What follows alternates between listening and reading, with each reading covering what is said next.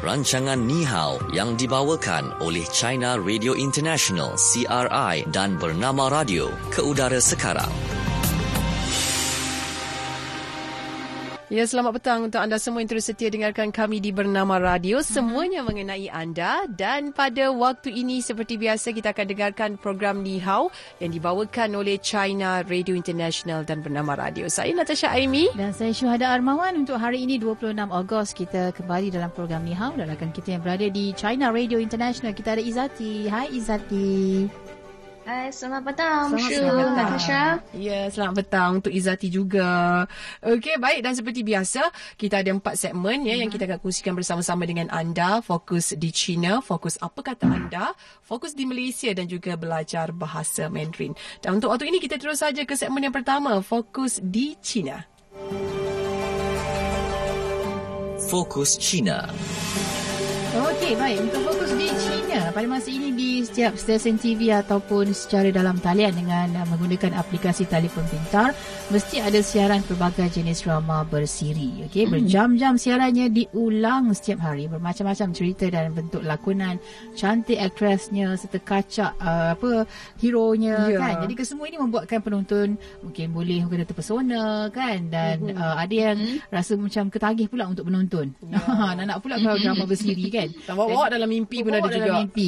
Ah, jadi perkara ini normal ya, tak ada salah pun. Semuanya menunjukkan ataupun nak, nak ketengahkan keseronokan ya dan juga hiburan semata-mata. Namun ya ada pengajian terkini yang menunjukkan bahawa ketagihan menonton drama bersiri merupakan sejenis penyakit mental. Betul ke ni?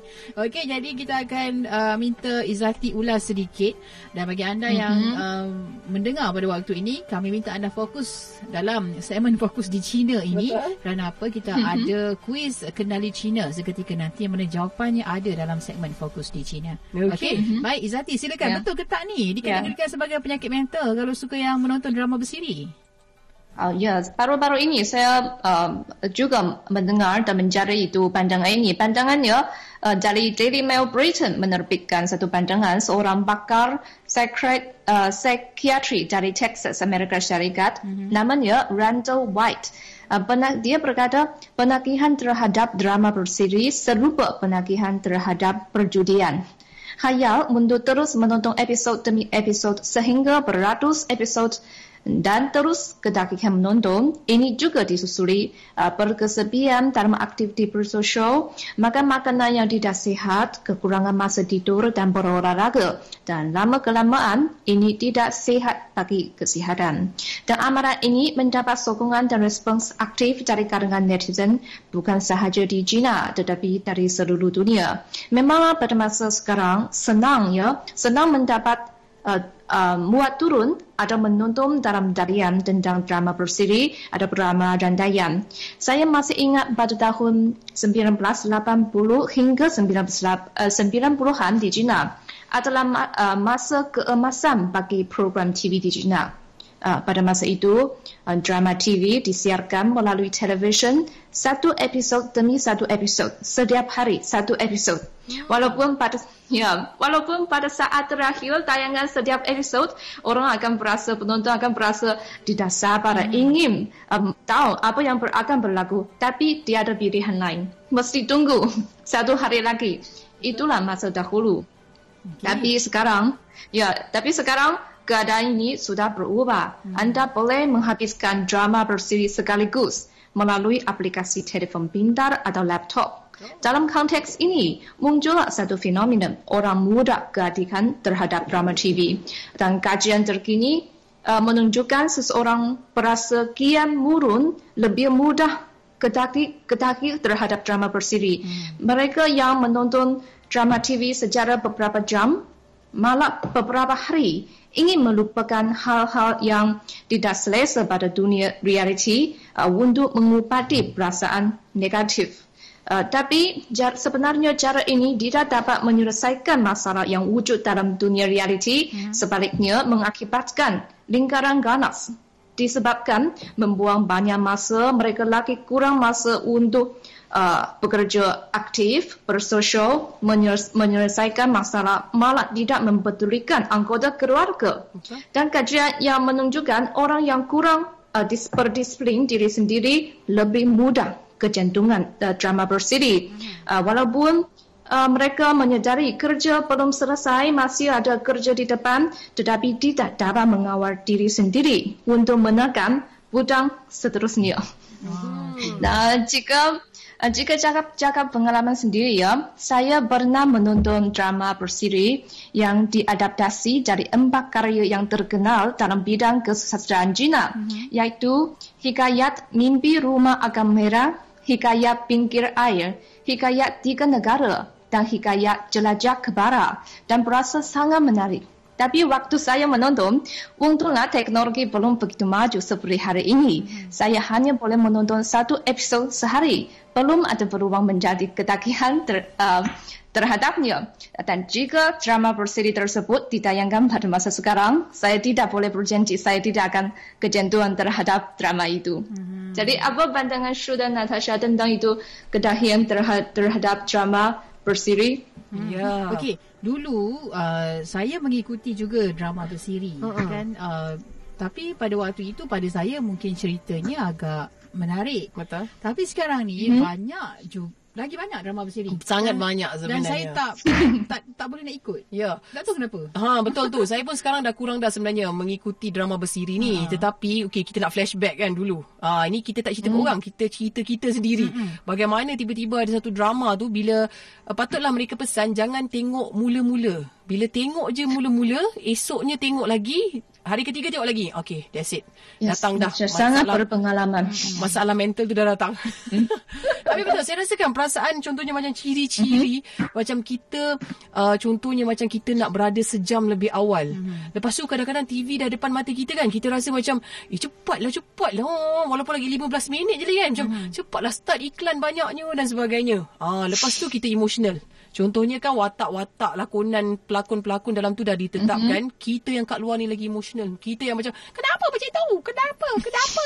ha, tak ada sebab director suruh buat macam tu. Ha, jawapannya memang director kena buat macam tu. Ha, kan, saya rasa saya mengalami juga zaman-zaman itu. Ha, dulu zaman-zaman belajar lah kan. Mm-hmm. Dah habis kelas, petang tak ada apa-apa. Ha, memang duduk sejam. Kalau boleh, masa iklan pun tak pergi tandas. Ha. Takut terlepas yang betul, saat betul, yang betul, pertama. Betul. Dan uh, kalau dulu, saya rasa macam drama uh, bersiri uh, yang kerap mm-hmm. saya ikuti adalah drama bersiri Latin. Oh, oh ya, ya. Oh. Panjang tu berapa ratus ah, Rosalinda hmm. kan. Uh, lepas tu ada lagi Saya follow juga cerita tu. Ah kan. Semua yang yang dulu masa tu umur kita dah belasan tahun. Ya, yeah, betul. Dan uh, balik sekolah oh, je. Okay. Tengok tengok drama tu. Hmm, uh, kan. Kan sebab ada masa lapang. Yeah. Sekarang ni saya rasa tengok TV pun dah tak sempat. Uh, dah. Sekarang tak boleh dah Izati kalau balik dah berebut dengan anak. berebut berebut remote dengan anak. Ya, berebut-berebut nak tengok channel kan. Uh, tapi saya rasa situasi itu mm-hmm. masih lagi berlaku dalam masyarakat di Malaysia ini juga. Sebab sekarang ni lebih banyak sebenarnya tau drama-drama kalau kita lihat pula kualiti pelakon-pelakon zaman sekarang pula satu kepelbagaian pelakon yang ada. Uh, lepas tu mereka pula sangat talented kan, sangat uh, apa kalau kita lihat mereka memang betul-betul ada kelebihan sebagai pelakon uh, dengan package yang menarik lagi. Uh, itu yang saya kadang-kadang tengok macam mereka ni sampai terbawa-bawa. Hmm. Ha, oh. kan dia punya dia terbawa okay. dalam mimpi, teringat-ingat dan sebagainya tu. Hmm. Okay. Oh, okay. Sebabnya uh, satu lagi uh, mungkin yang mm-hmm. meminati pelakon betul lah macam apa yang dikongsikan tadi kan uh, kerana hero dan heroinnya pelakon kegemaran ramai. Uh, mm-hmm. Jadi uh, ramai yang nak tengok macam mana dia berlakon dan sebagainya kan. Dan ada juga yang uh, suka tentang jalan cerita dan ada juga yang uh, mungkin telah pun membaca sekarang ni kita tengok drama bersiri dan juga filem ada yang diadaptasi daripada novel kan. Mungkin ada yang dah baca novel, dah baca nak tengok dramanya, dramanya bagaimana? Betul. uh, macam tu kan? Jadi uh, itu antaranya tapi bila dikategorikan dia sebagai penyakit mental uh, saya rasa betul juga. Mm-hmm. uh, sebabnya mm-hmm. sebabnya mungkinlah uh, terlalu emotional bila yeah. menonton kan? Dan uh, dibawa sampai keluar. Dan uh, yeah, dia tidak boleh keluar. memang tidak boleh boleh tidak keluar ya. uh, dia pula adaptasi apa yang ada dalam drama tu mm-hmm. bawa ke alam realiti dia. Ah itu dia dia terikut-ikut. Ya, saya ikut. pernah tengok banyak yang ada ada ada uh, ya, uh, pemuda Cina. Uh-huh. Uh, dia uh, tengok itu mungkin drama atau itu drama TV atau novelnya hmm. dalam dalam talian telefon pintar kemana-mana dia bawa telefon pintar membaca. Kerana dalam itu subway di China, hmm. uh, uh, sesak ya, jika saya uh, saya bukan sengaja yang melihat apa yang dia membaca, tapi saya tengok dia saya sudah sudah tahu ah dia sudah itu keatihan terhadap drama TV. Di- Kemana-mana dia dia dia ambil telefon dan tengok. Dan saya memang rasa uh, sedikit risau terhadap terhadap pemuda pada masa ini. Jadi saya setuju dengan doktor itu. Memang ada sedikit uh, masalah. Mungkin pemuda sekarang mungkin mereka harus menyadari itu keburukan itu fenomen fenomen tersebut dan cuba dan cubalah itu kembali ke dunia reality. Ya, kembali ke dunia realiti tu itu yang paling penting sekali kan sebenarnya. Dan kalau kita lihat dan mereka ni sanggup kalau macam dulu zaman kita bila terlepas episod tersebut, terlepaslah. Sekarang tak dapat lah cuba dengar kawan-kawan cerita. Ya cerita lah. semula kan Macam sekarang ni Mungkin ada juga Macam diulang semula Di apa laman sesawang mereka Itulah. kan Ha. Anak bulan sekarang dah boleh record dah. Dah boleh record Ah, juga.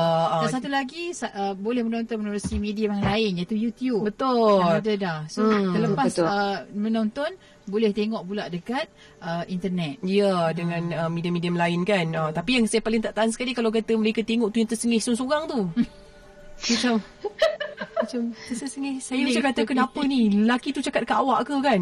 Oh, Dia kata tak ada Cuba rasa Rasalah tu feel tu Feel tu kan? Ha, Dia macam tu kan? Oh, Tapi hebatlah. Pada saya saya rasa uh, Drama tu menjadi kan? Pengarahnya hebat Dan juga pelakon-pelakon tu memang Memang memang terhebat lah. Okey. Baik, ya, itu dia Okey. topik kita berkaitan dengan apa menonton uh, drama bersiri ya Ya. yang dikatakan sebagai uh, sejenis penyakit mental. Itu Mm-mm, menerusi betul. kajian terkini lah. Betul. Cuma Okey. dari sudut negatif yang kita risau mm-hmm. adalah yang bila mm-hmm. kita terpengaruh mm-hmm. dengan cara hidup. Ada yang mengatakan bila tengok dekat TV ni semuanya wow, semua senang, mm-hmm. semua kaya, semua apalah. Rumah besar, Rumah kan? besar dan sebagainya. Ya, sudah hi- hilang itu keputusan atau Ya. usaha untuk mengejar impian dalam reality. Ya. Betul betul. Sebabnya ada sisi negatif juga apabila mm-hmm. uh, kita menonton drama bersiri ini kan. Contohnya mm-hmm. menunjukkan adegan dan juga cara pakaian dan pertuturan yang tidak sesuai Betul. dengan penonton mm-hmm. yang pelbagai peringkat usia dan satu lagi penampilan kisah mistik. Ah. pun Ah. membawa kesan juga kan yang Ya. boleh memesukan akidah, kepercayaan dan juga menakut-nakutkan penonton. Mm-hmm. Dan watak jahat yang menunjukkan sikap yang keterlaluan dari segi perbuatan, kata-kata kesat ataupun mahupun bahasa padan yang yang melampau kan. Betul. Dan watak baik yang seolah-olah sempurna. Ya. Ha, dia lah yang baik segala. Paling baik macam kena dah kena tipu 300 kali pun dia, Dia macam je. baik juga. ah kan. Okey dan keganasan seperti memukul, ya, membuli, menampar banyak lagi permainan emosi yang uh, boleh membuatkan kita mungkin kurang berfikir dan Betul. sebagainya kan. Jadi uh, kalau menonton biarlah kita menjadi penonton yang rasional yang boleh kita imbangkan yang mana baik yang mana buruk. Hmm, tapi sekarang kita lihat penonton juga dah bijak kan. Contohnya kalau adalah uh, contohnya scene-scene di hospital mungkin mm-hmm. ataupun menggunakan uh, apa ni uh, uh, contohnya macam uh, jawatan ah bukan jawatan apa watak mm-hmm. watak sebagai polis ke tentera dan sebagainya mereka dah lebih alert dah sekarang ni kalau kata tak berapa sesuai tak berapa betul sebenarnya tak ada ketepatan kat situ mm-hmm. memang sekarang cepat saja kita lihat masyarakat kita terus komen kat mana kurangnya uh, scene-scene mm. tersebut kan hmm Hmm. Contoh macam jarum kan cucuk kat siku. Ah. Ha, macam tu kan macam tak betul contoh. ha, tapi kalau kita lihat masyarakat sekarang dia dah lebih lebih uh, apa ni lebih peka peka lagi sekarang ni. Hmm. Okey. Baik, itu dia dalam fokus di China. Dan Ya. sekarang ni kita beralih pula ke fokus apa kata anda. Fokus apa kata anda? Okey, okay, baik. Untuk fokus apa kata anda, kita dah pamerkan soalan di Facebook bernama Radio. Adakah anda mm-hmm. mempunyai pengalaman ketagih menonton sebuah drama bersiri ataupun membaca sebuah novel? Mm-hmm. Okey, anda boleh kongsikan bersama dengan kami di Facebook mm-hmm. bernama Radio. Kita kongsikan uh, ini daripada Alzinawati katanya. Saya pernah terperangkap dalam ketagihan membaca, menonton cerita romantis sehingga kan saya tidur lewat malam, datang lambat ke pejabat. Oh, macam tu eh kesan dia. Dia tidur lambat kan? Dan suka untuk fokus waktu biasa. Bekerja. Ha, otak saya dipenuhi dengan babak-babak romantis di antara watak hero dan heroin. Saya juga sudah tidak banyak meluangkan masa bersama teman-teman di dunia realiti kerana banyak menghabiskan masa uh, dengan membaca cerita fantasi. Sehinggalah suatu hari katanya, saya tersedar, mm-hmm. umpama tersedar dari mimpi. Bahanai cerita romantis sangat ketara apabila saya mula merasa kosong dan emotional drain mm-hmm. uh, selepas uh, menghabiskan sesuatu cerita. Jadi saya nekat, saya tidak mahu lagi membaca cerita-cerita fantasi yang membelenggu hidup saya. Mm-hmm. Dan saya tahu bahawa there is no much more in life. Ya, itu dia. Nasib baiklah dia macam tersedar. Mm-mm. Ah, Kalau okey. tak sedar? Tak sedar? Ah, teruk dia dah masuk dah dekat alam tu. Alam drama lah. Tapi kan saya pernah juga Tasha membaca uh, novel uh-huh. sampai ia betul-betul menyentuh hati dan perasaan saya. Ya. Ah, dia dan saya susah. sampai sampai bergenar air mata juga baca Betul. cerita tu. Ha, kita umpamanya macam boleh boleh membayangkan apa yang kita hanya sebenarnya membaca je tanpa melihat. Betul, betul. Uh, ianya macam di kaca TV dan sebagainya kan. Faimo kata hampir ketagih tu. Mujur sempat istighfar. Okey. Okay. kasih cinta, kasih cinta kata sudah ketagih tu sis. Ah ni komen kepada Azinawati lah ni. Mm-hmm. Uh, Zakiri Musa katanya kalau ada hari-hari streaming drama especially Korea kat office ni mm-hmm. uh, bila bagi kerja kata busy. Rupanya ini jenis orang yang ketagih drama ni suka duduk dalam keadaan sedih. Jenis kalau tak sedih jadi tak puas. Oh terbalik pula. Oh, dia tak ada sedih. Dia nak sedih, oh, dia sedih okey, aja. okey. Cerita Korea banyak sedih kan. ah dia nak sedih seumur dia. Ah. Okay. Baik, itu di antara komen rakan kita lah Betul, di uh, Facebook bernama Radio dalam uh, Fokus apa kata anda. Okey, Iya. baik. Kita kembali sekejap lagi untuk kita kongsikan fokus di Malaysia. Terus Ya. dengarkan Ni Hao yang dibawakan oleh China Radio International dan Bernama Radio. Jika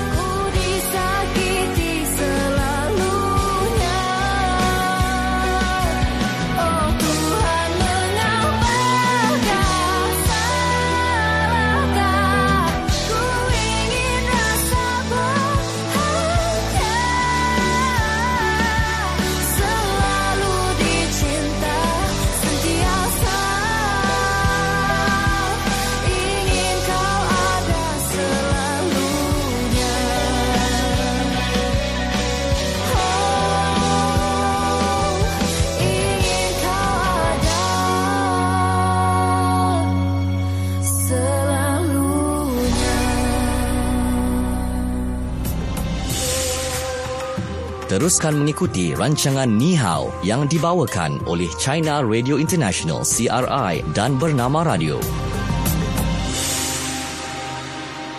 Okey, kembali semula kita waktu ini dalam program Ni Hao yang dibawakan oleh China Radio International dan Bernama Radio. Mm-hmm. Okey, dan waktu ini kita terus saja ke segmen yang seterusnya iaitu Fokus di Malaysia. Fokus Malaysia. Okey, baik. Untuk uh, fokus di Malaysia, kita nak kongsikan ya cerita berkaitan dengan pembentukan sistem tulisan orang Melayu sebelum sampai kepada tulisan Rumi dan Jawi yang kita pakai ketika hari ini ya. Mm-hmm. Dan sebenarnya ada sejarah panjang yang boleh dibahagikan kepada beberapa fasa uh, mengikut zaman. Wujud empat fasa perubahan sistem tulisan orang Melayu bermula daripada era yang digelarkan sebagai era Melayu lama, kemudian uh, Melayu moden awal, Melayu moden akhir dan seterusnya Melayu contemporary yang mewakili zaman sekarang ini. Okey, jadi tahukah anda ya sebenarnya sistem tulisan yang digunakan oleh nenek moyang kita? Ha, hmm. Ha, jadi sama-sama kita kongsikan. Okey, yang pertamanya adalah ini jenis tulisan Melayu lama ya. Tulisan rencong. Uh-huh. Ha, rencong ni yang mana sistem tulisan ataupun renjong yang merupakan sistem tulisan yang diamalkan oleh orang Melayu di sekitar kawasan Sumatera, Kerinci, Bengkulu, Palembang dan Lampung ketika era yang dinamakan sebagai era Melayu Lama yang berlangsung secara rasmi pada tahun 682 hingga sekitar tahun 1500 tetapi benar-benar pupus uh, hanya pada abad ke-18. Okey. Uh-huh. Uh, wujud percanggahan pendapat tentang usia uh, sebenar tulisan rencong ini dengan satu lagi sistem tulisan iaitu tulisan Pahlavi.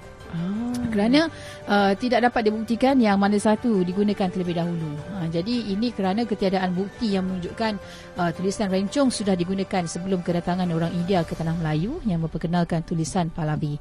Okey dan bukti paling awal penemuan rugis, uh, tulisan rencong ini ditemui setakat ini yang berasal dari abad ke-12 uh, sementara bukti tulisan Pahlavi pula dipercayai berasal uh, daripada abad ke-7 dan walaupun ya majoriti penyelidik sebenarnya bersetuju itu kedua-dua sistem tulisan yang ada telah pun didahului mm-hmm. oleh sistem uh, tulisan yang tidak diketahui apa labelnya diambil daripada pengaruh kerajaan Melayu Champa ya okay. di sekitar abad keempat yang mirip seperti tulisan Pahlavi. Ha, yeah. Jadi tulisan rencong ditemui ditulis uh, pada kulit-kulit kayu, uh, diukir pada batang buluh dan daun pokok palma selain daripada banyak penemuan ukiran pada tanduk kerbau dan juga kambing. Mm-hmm. Satu perkara yang menarik uh, mengenai tulisan tulisan uh, rencong ini ya yang ditemui adalah ketiadaan kata pinjaman bahasa Arab pun. Okay. Uh, okay, dan menunjukkan besar kemungkinan sistem tulisan ini digunakan sebelum kedatangan pedagang Arab ke hmm. tanah Melayu lagi. Okey, baik. Itu tulisan rencong. Mm-hmm. Ini pula tulisan Pahlavi. Uh, di mana kedatangan orang India ke kawasan uh, sekitar ya membawa sistem tulisan Pahlavi uh, dan turut sama dikenali sebagai nama Palava. Uh, diasaskan daripada sistem tulisan abad pertama masyarakat India yang uh, dinamakan sebagai Vatalutu. Uh, jadi Pahlavi ini merupakan sistem tulisan lama orang Tamil yang datang dari bahagian selatan India yang menjadi asas kepada pembentukan sistem tulisan Kawi oleh orang Melayu. Jadi tergolong dalam era yang sama dalam sistem tulisan rencong iaitu mhm. era Melayu lama, sistem tulisan Pahlavi yang berasaskan kepada masyarakat India dan agama Hindu uh, menyebabkan kesukaran ya apabila tibanya era kedatangan Islam pada masyarakat Melayu. Ini kerana ya elemen-elemen Sanskrit dan Hindu uh, ini menyukarkan orang Melayu menterjemah dan memahami Al-Quran dan juga hadis uh, dengan senang dengan mudah dan ini menyebabkan orang Melayu zaman dahulu berusaha memperbaiki kelemahan-kelemahan ini. Jadi dibangunkan sekitar abad ketiga hingga kelima tulisan Pahlavi ini membahagikan penggunaan simbol hurufnya kepada dua ya, iaitu konsonan dan vokal mm-hmm. dengan uh, beberapa simbol tambahan yang digunakan uh, bagi mewujudkan menghasilkan bunyi-bunyi yang berlainan. Jadi secara asasnya sistem tulisan Pahlavi jauh lebih kompleks berbanding sistem Rumi yang ada ya kerana Pahlavi turut sama memperkenalkan simbol bagi gabungan bunyi seperti uh, au, mm-hmm. ai, uh, pa, ya, ka, cha Ha, dia macam itu kan. Dan macam-macam lagi lah. Ya, dengan setiap konsonan juga tidak menandakan huruf semata-mata. Ya, tetapi membawa bunyi yang berbeza. Jadi beberapa buah uh, batu bersurat yang ditemui uh, memaparkan tulisan Pahlavi ini. Iaitu batu bersurat keduduk... Uh, batu bersurat Kedukan Bukit mm-hmm. uh, yang usianya 683 Masihi dan batu bersurat Talang Tuwo 684 Masihi ini di Palembang. Mm-hmm. Kemudian batu bersurat di Kota Kapo 686 Masihi dan batu bersurat Karang Brahi 692 Masihi ini di Hulu Jambi Indonesia. Hmm, itu yang mm. dijumpai lah pada tahun tersebut. Okey dan seterusnya tulisan Kawi. Uh, ini adalah sistem tulisan yang digunakan oleh orang Melayu sejak abad ke-8 lagi dan digunakan serentak ya dengan bermulanya era permulaan tulisan Jawi dalam kalangan orang Melayu. Dan ini berdasarkan kepada penemuan uh, sebuah batu nisan orang Melayu yang dikenali dengan nama Ahmad Majnun di uh, pengkalan kempas Sungai Ujong Negeri Sembilan. Jadi batu nisan yang tertera tahun 1463 memaparkan kedua-dua uh, bentuk tulisan tulisan iaitu Kawi dan Jawi yang melambangkan era tersebut merupakan era transisi tulisan orang Melayu kepada tulisan Jawi yang uh, sekarang ini yang ada sekarang ini ya serta bukti kedatangan pengaruh Islam yang mula bertapak di tanah Melayu dan sistem uh, tulisan Kawi diasaskan oleh orang Jawa uh, jadi sistem tulisan itu turut dikenali dengan nama tulisan lama Jawa okey dan bagi uh, melihat kepada banyaknya uh, pinjaman daripada istilah bahasa Sans- Sanskrit serta elemen-elemen Hindu nama Kawi itu sendiri diambil daripada perkataan Sanskrit uh, seperti mm-hmm. yang bererti penyajak ataupun penyair yang melambangkan daya bahasa yang cukup cantik. Jadi dua artifak lama yang ditemui memaparkan tulisan Kawi adalah uh, dua batu bersurat yang ditemui di daerah Tapanuli, Sumatera. Batu bersurat yang dikenali sebagai batu bersurat Joreng uh, ditemui pada 1179 Masihi dan juga batu bersurat Padang Lawas yang ditemui pada 1213 Masihi. Mm-hmm. Hmm. Hmm, itu dia okay. tulisan-tulisan lama yang digunakan oleh nenek moyang kita yeah. ya dan uh, ada kalanya tulisan tersebut kita boleh lihat juga pengaruhnya sampai ke waktu ini. Betul. Okey. Uh, hari ini memanglah satu lesson bagi saya menambah pengetahuan tentang bahasa Melayu. Yeah. Sebelumnya saya begitu belum belum tahu ini. Okey. Baik, uh, itu dalam fokus di Malaysia. Yeah. Baik, seterusnya kita mm-hmm. nak kongsikan uh, kuis kenali China. Ya, okay, betul tu. Izati, silakan dengan soalannya. Mm-hmm. Okey, soalan hari ini juga berkaitan dalam sudah saya perbincangkan dalam fokus China dulu. Mm-hmm. Uh, terdapat empat karya klasik yang terkenal dalam bidang kesusastraan China. Apakah apakah itu empat karya tersebut? Mm-hmm. Okey, okay, baik. Uh, saya ulang soalannya mm-hmm. iaitu dalam uh, kuis uh, kenali Cina pada hari ini. Okey, bagi anda yang telah pun mendengar dalam segmen yang pertama tadi iaitu uh, segmen fokus di Cina, ada jawapannya di situ dan mm-hmm. soalannya terdapat empat karya klasik klasik. Yes. empat karya Banyak klasik yang terkenal dalam bidang uh, kesusastraan Cina. Apakah nama karya tersebut. Ya, okay. baik. Okey, well, jadi 0326927939 itu adalah ya. nombor untuk anda telefon kami pemanggilan terpantas ya, dengan jawapan yang tepat uh-huh. akan memenangi kuis ini. Okey, jadi kita bersama dengan Encik Din di talian. Hello. Assalamualaikum Encik Din. Waalaikumsalam. Baik. Okey Encik Din dah bersedia dengan jawapan? Uh, soalan je lagi sekali, Shu. Mm-hmm. Okey. Terdapat empat karya klasik yang terkenal dalam bidang kesusastraan Cina. Apakah itu empat karya tersebut? Namanya? Pertama, Hikayat Rumah Agam Merah. Okey. Kedua, mm-hmm. Hikayat Pinggir Air. Mm-hmm. Ketiga, Hikayat Tiga Negara. Keempat, Hikayat Jalan ke Barat. Ah. Wow, hebat sekali. Wow. Hebat sekali. Tahan tahniah. Tahniah Cik Din. Tahniah Cik Din. Cik Din boleh tinggalkan nombor telefon dan Cik Din selalu mengikuti program kita. Betul. Ya, betul tu. Kan, terima kasih Cik Din ya kerana terus tinggalkan kami di Nihau ini. Uh-huh. Tahniah kita ucapkan kepada Cik Din uh, kerana memenangi kuis Nihau untuk hari ini. Ya. Okey. Okay. Baik, kita tak buang masa. Kita terus belajar bahasa Mandarin. Ya, silakan. Silakan Cikgu Izati. Okey. Okey. Uh, kita hari ini berbincang tentang itu uh, drama TV bersiri. Mm-hmm. Uh, sebenarnya sebelum saya berkahwin selalu menonton drama bersiri. Tapi se- seperti sudah Natasha bercakap tadi, uh, se- sekarang hari ini balik dari office uh, bendu dengan rumah tangga. Mm-hmm. Mesti meng- uh, menemani Ana memang sekarang sukar ada masa. Betul. Jadi bagaimana menyebut itu um, drama TV berseri uh-huh. ialah 电视连续剧。电视电视连续剧。电视电视连 OK 呃 dalam bahasa Mandarin mudah difahami 电视电视呃 bermakna television uh, 连续 dalam bahasa Mandarin bermakna tidak berhenti-henti okay. dan 剧 bermakna drama jadi 电视连续剧 bermakna drama TV bersiri 电视连续剧 bagus sekali okay um, kedagihan menonton drama uh-huh. um, 追剧成瘾追 dalam bahasa 追剧成瘾追 dalam bahasa Mandarin bermaksud mengejar. Okey. Okay. Ju tadi sudah saya jelaskan uh-huh. uh, drama okay. 成瘾 uh, kedakihan. Jadi 追剧成瘾 uh, mengandung membawa arti kedakihan menonton drama. Okey. 追剧成瘾.追剧成瘾. Bagus sekali. Okey. Seterusnya. Seterusnya. Okay. Uh, saya suka menonton drama TV bersiri. 我喜欢看电视剧。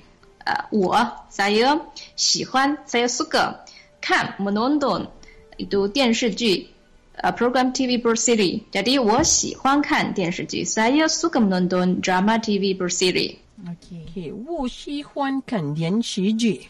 我喜欢看电视剧。 Okay, boleh difahami. uh, saya tapi Itulah. Okay, so, seperti satu gadis muda yang ibunya tidak membenarkan dia menonton TV, tapi dia insist, 我喜欢看电视剧。Itulah pak, apa yang yang tadi itu intonasinya. Oh, okey. Okay. Baik. Dia cakap takut-takut dia cakap dengan mak dia kan macam tu. Okey, baik.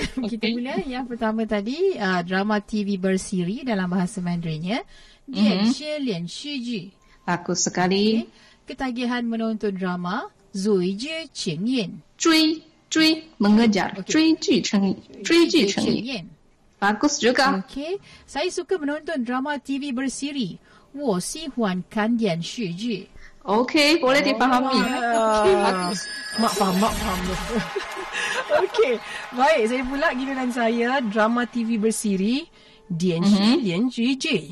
Okey, lulus. Yang kedua, ketagihan menonton drama Jui, Jui Chengin. Boleh juga. Okay. Bagus. Dan yang ketiga, saya suka menonton drama TV bersiri. Oh, 我喜欢看电视剧。Itu kan dia tiga ayat ha, dalam bahasa Mandarin yang diajarkan oleh Izati. Terima kasih Izati kerana bersama-sama dengan kami pada program Nihao pada hari ini. Mm-hmm. Jadi mewakili penerbit Nihao kita ada Hezri Rahil yeah. dan juga tim Janji Temu. Kita ada Adi Suhaila selaku pengawal kandungan. Fariza Nashim selaku penerbit berita. Mm-hmm. Dan saya Natasha Aimi. Saya Syuhada Armawan. Kita jumpa lagi esok dalam program Nihao dan semestinya dalam Janji Temu Santai Berinformasi dan Berilmu. Selepas yeah. ini Tim Express yang akan bersama dengan anda sehingga pukul 9 malam nanti. Okey Zati? Bye. Bye-bye. Jumpa lagi. Jumpa lagi.